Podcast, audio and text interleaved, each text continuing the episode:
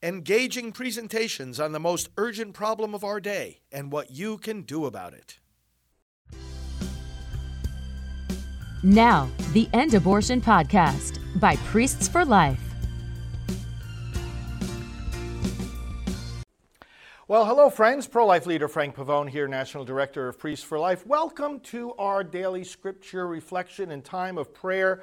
I want to pray for you. Let us all know how we can pray for you. Feel free to leave whatever details you want in the comments about what your prayer intentions are so that we can lift each other up to the Lord during this special time together. Let's turn to Him now in prayer. In the name of the Father, and of the Son, and of the Holy Spirit, amen.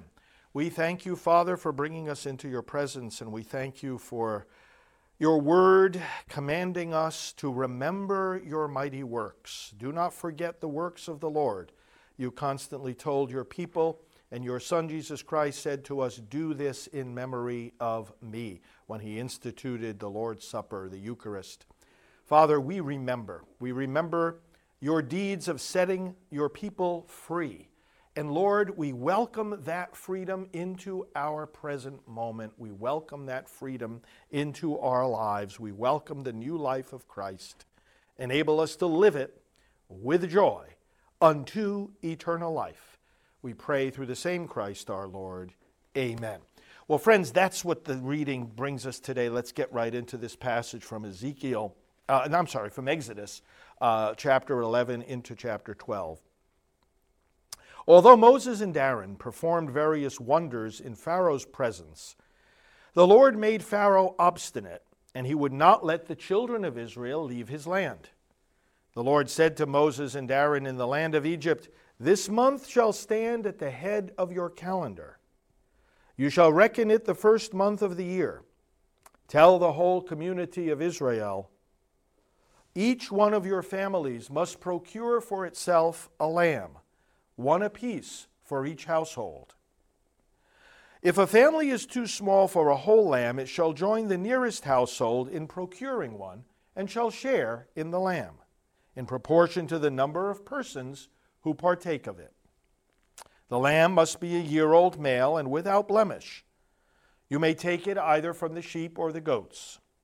You shall keep it until the 14th day of this month, and then, with the whole assembly of Israel present, it shall be slaughtered during the evening twilight.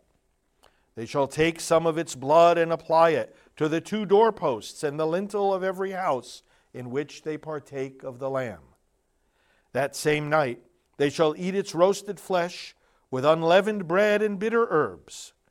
It shall not be eaten raw or boiled, but roasted whole, with its head and shanks and inner organs. None of it must be kept till beyond the next morning. Whatever is left over in the morning shall be burnt up. This is how you are to eat it. With your loins girt, sandals on your feet, and your staff in hand. You shall eat like those who are in flight. It is the Passover of the Lord. For on this same night I will go through Egypt, striking down every firstborn of the land, both man and beast, and executing judgment on all the gods of Egypt. I, the Lord. But the blood will mark the houses where you are. Seeing the blood, I will pass over you. Thus, when I strike the land of Egypt, no destructive blow shall come upon you.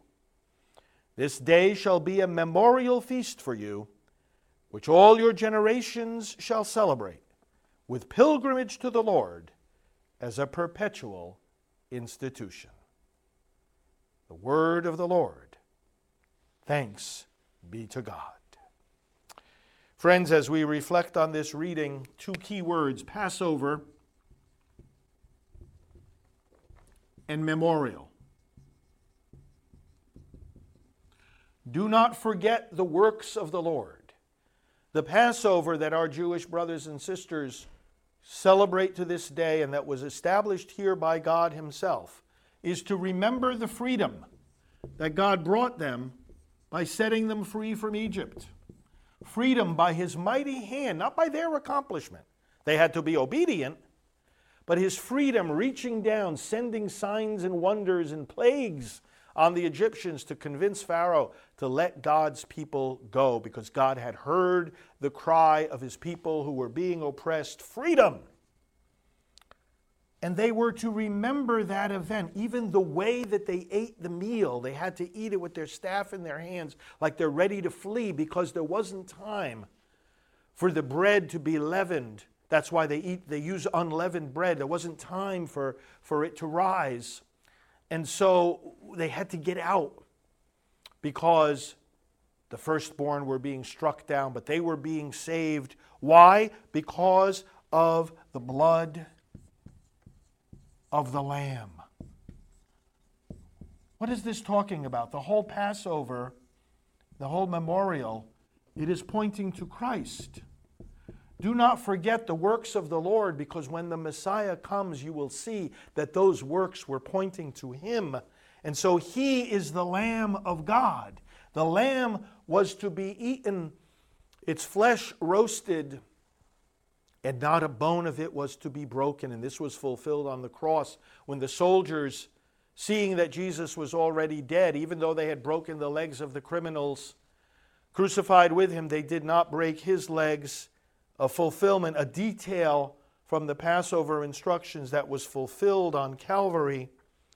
But more importantly, that the blood from that lamb was put on the doorposts of the house and protected the people. Well, that happens to us, friends, when we invoke the blood of Christ on us, when we put faith in him as our Savior, when we are baptized. His blood is protecting us from the very judgment that he is carrying out against the gods of Egypt, against Satan. He said he's going to execute judgment on the gods of Egypt. You know, this is an aspect of this whole reality that I want to focus on a little bit more than it is usually focused on. We can think of all these other symbols, the lamb, the blood, but executing judgment on the gods. You know, in a sense, you read the Old Testament and the whole thing is an execution of judgment on the false gods. In fact, when God's people were brought into the Holy Land, they were warned, you know, the nations around you, they don't know me like you know me. They don't have a covenant with me. They worship false gods. So don't imitate them. You're the ones that know me. Blessed are we, O Israel, the prophet Zephaniah said, for what pleases God is known to us. What a beautiful thing to be able to rejoice in. We can say that even more. No one knows the Father except the Son, and anyone to whom the Son wishes to reveal him. The Son has revealed the Father to us. We know God as sons and daughters know their Father. We know God in Christ like no one else knows him. We rejoice in that. Now, the Israelites, unfortunately, did mingle with the other nations, did imitate their practices, including killing their sons and daughters, which is what abortion is today. They sacrificed their sons and daughters to idols, to demons. Do not imitate these practices. Do not worship these false gods. God said he's going to execute judgment on the gods of Egypt. In other words, showing them to be false. There is no God but me, the Lord said repeatedly. In fact, that's the first commandment, isn't it? Know that I am the Lord your God. You shall not have other gods besides me, because they are things of naught. They are empty. They are false. There's only one God. And that's where we find our freedom. Executing judgment. It's what Elijah did. Remember when he gathered the prophets of Baal? Now, Baal, by the way, was the one that those who were practicing the killing of children, like we do today by abortion, were worshiping. And Elijah said, if the Lord is God, worship him. If Baal is God, then worship him. But decide today, don't straddle the fence. Don't try to have it both ways. And he challenged the fake prophets, call on your God and let him bring down fire from heaven. And they called and nothing happened. And when he called on the true God, the fire came down. Executing judgment on all the gods. Jesus Christ refers to this. Let's look at Colossians rather. Paul writes to the Colossians. And in chapter 2, we read the following in verse 13. And you who were dead in your trespasses and the uncircumcision of your flesh, God made alive together with him, having forgiven us all our trespasses, by canceling the record of debt that stood against us with all its legal demands. These he set aside, nailing it to the cross. He disarmed the rulers and authorities and put them to open shame by triumphing over them in him. Powerful passage from Colossians 2, looking there at verses 13 to 15. The Passover foreshadowed Christ, obviously. Not only in the lamb, not only in the blood, not only in protecting the people from the angel of death, but by executing judgment on the false gods. In Jesus' case, executing judgment on Satan himself. Remember when he said to his apostles in another place, I saw Satan falling down from heaven like lightning? This is what the kingdom of God means. Remember the story of the strong-armed man? He won't let his house be raided. If I cast out demons by Beelzebub, by whom do your people cast them out? Jesus said, I'm casting out the devil. He cannot take possession anymore of my people. There's so many passages that refer to this. Remember, Jesus said, I'm the good shepherd. I take care of my sheep. I protect them. There is no snatching them out of my hand.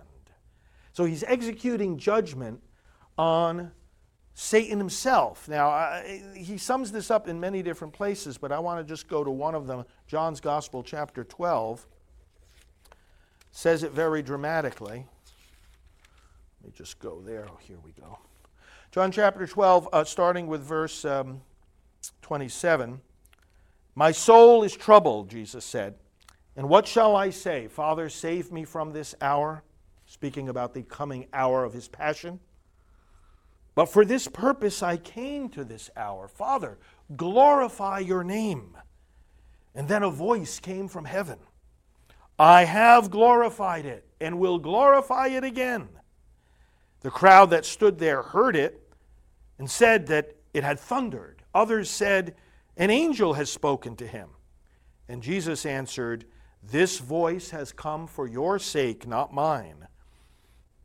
And here's the key verse. Now is the judgment of this world. Now will the ruler of this world be cast out. And I, when I am lifted up from the earth, will draw all people to myself. In Christ, in the Passover of the new covenant, we have judgment on Satan. No longer, Jesus says to him, will you have destructive power over the works of my hand. I have created human beings in my own image. They fell under your dominion by the lie that you told them you will be like gods. That original sin got handed down. But now I am stepping in and I am snatching them back out of your hand and I am taking possession of them as my own people. In fact, I am filling them with my life and making them my sons and daughters, and you have no more authority over them. The Passover and the executing of judgment on the gods of Egypt is fulfilled in Jesus Christ exercising judgment on the prince of this world. And there's one more step after that. Memorial. When our Jewish brothers and sisters celebrate Passover to this day, they understand this. They take hold of this, what I'm about to say. And Jesus, of course, instituting for us the Eucharist, lets us take hold of it, whereby we're not just remembering something that happened in the past. As we remember it, we are experiencing it in the present. Why? Because the God who made all this happen is with us. He's eternal and He's with us today. And the freedom that He gives us, He didn't just give us at some point in the past. It's freedom that we're called to take part in now. The victory of life, the protection of life, the victory of grace over sin, reigning in Christ and conquering temptation. So the freedom that we have, the freedom that God's people have from the Passover, the freedom we have in Jesus Christ is possessed by us now, and remembering is not just pointing to the past, it's pointing to the present, and it's pointing to an even more glorious future next year in Jerusalem. As our brothers and sisters in the Jewish faith say, in eternal life with Christ in the resurrection, we say, and there's one more passage I want to show you in regard to this, and it's 2 Corinthians 2. What's being conveyed here is that we are participants in this triumphant judgment of Christ over Satan and all the evils that Satan brings: death, sin, darkness, error, falsehood, division, rivalries, oppression, abortion. It's a passage about triumph in Christ. 2 Corinthians chapter 2, starting with verse 14. Let me just put it here. 2 Corinthians 2, 14 and following. Listen to these glorious words, because again, it's the fulfillment of the Passover. And it's our participation now in the triumph of Christ. Paul writes, "Thanks be to God, who in Christ always leads us in triumphal procession, and through us spreads the fragrance of the knowledge of Him everywhere." He's taking a comparison with these triumphant Roman processions when there was a conquest. And they would triumph, they would lead around, they would lead the captives in the procession too. And there would be the aroma of victory for the conquerors, or aroma of death for the captives. But He leads us in this triumphal procession. Listen to what Paul goes on to say. He through us, He spreads the fragrance of the knowledge of Him everywhere, for we are the aroma of Christ to God among those who are being saved, and among those who are perishing, to one a fragrance from death to death, to the other a fragrance from life to life. Who is sufficient for these things? For we are not like so many peddlers of God's word, but as men of sincerity, commissioned by God in the sight of God, we speak in Christ. So we are in a triumphant procession. The new humanity, new creations in Christ, spreading His grace, spreading His truth, spreading His word, spreading His kingdom, sharing eternal life even now, overcoming sin, overcoming injustice, overcoming evils like abortion. We are in a triumphal procession. Every day we are victors, and we're going from glory to glory. And we are marching towards an eternal victory. And yes, there's a real battle now, because Satan has still limited power. It's limited. He's ultimately conquered. But there's still a real battle going on. The battle over abortion is very real. The battle over disbelief and Satan trying to lead people astray is very real. But we are in a triumphal procession of freedom in Christ. So, I hope these reflections are helpful. Let's turn back to the Lord in prayer. Father, receive the petitions of all your people, because no matter what afflicts us or oppresses us, we are in triumphal procession with Christ. We rejoice in that today. We ask you to help us be spreaders of your kingdom and, Lord, victors over evil and death. And we pray as Jesus taught us, Our Father, who art in heaven, hallowed be thy name. Thy kingdom come, thy will be done on earth as it is in heaven. Give us this day our daily bread, and forgive us our trespasses, as we forgive those who trespass against us. And lead us not into temptation, but deliver us from evil. For thine is the kingdom, and the power, and the glory, forever and ever. Amen. Let's pray to our Heavenly Mother. Hail Mary, full of grace, the Lord is with thee. Blessed art thou among women, and blessed is the fruit of thy womb, Jesus. Holy Mary, Mother of God, pray for us sinners, now and at the hour of our death. Amen. Glory be to the Father, and to the Son, and to the Holy Spirit, as it was in the beginning, is now, and will be forever. Amen. Thanks, friends. Please spread the word about these scripture reflections, and please make sure you are following me. Let's see if we have any more room on this board. At Fr. Frank Pavone on social media. At Fr. Frank Pavone. Connect with me on all the major platforms. You may be watching me on one or another of them right now, but let's connect everywhere on social media. Let's encourage one another, and we'll be praying for you. We'll talk to you soon.